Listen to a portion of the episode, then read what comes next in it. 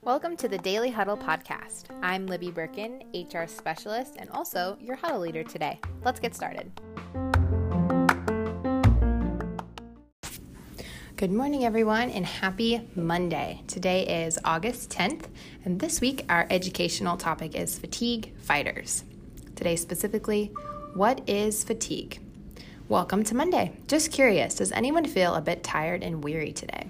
No matter the time of day you're joining Huddle on this Monday, it's possible for us to feel a certain amount of fatigue. However, if you feel like you're constantly running on fumes, it might be time for a tune up. If this sounds like you, tune in. Fatigue is not just physical, it also impacts how we respond to the world around us. Fatigue can result in the following difficulty managing complex problems, irritability, reduced accuracy, and impairs our ability to think creatively. Put all of these things together, and it can be a recipe for disaster. If we let our tired emotions run away from us, we might boil over in anger and say and do things that leaving that leaves those around us simmering with confusion and frustration. The best thing you can do is take control instead of succumbing to the weird way quarantine seems to be warping our sense of time and energy. Set a proper sleep and wake schedule, set boundaries with friends, family, and coworkers, and take breaks from those darn screens. Try to also give your brain a break with activities like healthy diversions, such as gardening, cooking, or reading a book. All of these can be like comfort food for our brains. So, our group discussion question today How do you fight fatigue?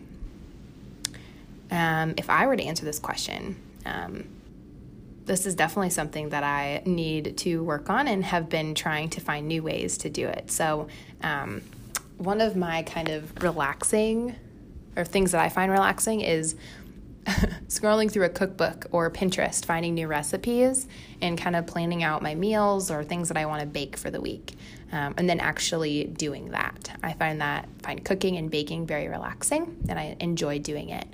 Um, some of the other things I like to do to fight fatigue, um, I like to hop outside, um, take a walk around the building um, here at our home office, or even when I'm home, um, just go on a walk around the neighborhood um, see the nature and trees, and it just kind of relaxes you and brings you back down to earth, or at least it does for me. So um, that's how I fight fatigue.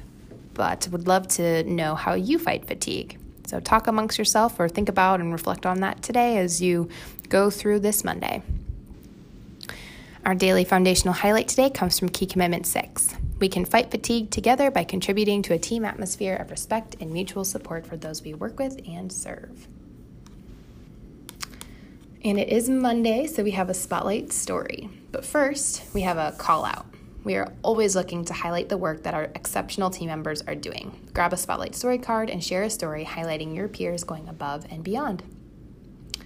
So, to highlight our actual spotlight story today, this week's story was submitted by Meredith, Meredith Kirksessy, rehab director at Edgemere. Jakari Knight, personal therapy assistant, is amazing with all of the residents at Edgemere, but there's one particular resident interaction that stands out. The resident had a diagnosis that required him to be in therapy. This resident tends to be confused, not always remembering the reason behind why he needs therapy. He complains often and starts out not wanting to participate. Every day, Jakari works with this resident, and he is kind, patient, and does his very best to redirect the resident's focus on things other than the therapy being performed. Jakari talks to the resident about his family, his past business ventures, and engages the resident by seeking advice on various topics.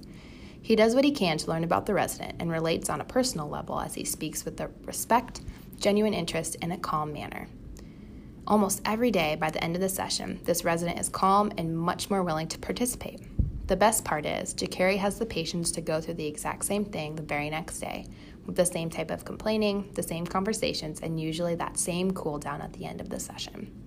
Therapy has helped the resident immensely, but if it weren't for Jakari, the resident may have struggled through it. Thank you, Jakari, for being an exceptional person providing exceptional care and service, and for your dedication to excellent resident care. Oh, what a great story. We will end today with our quote of the day. This is from an unknown author. The biggest wall you gotta climb is the one you build around your mind.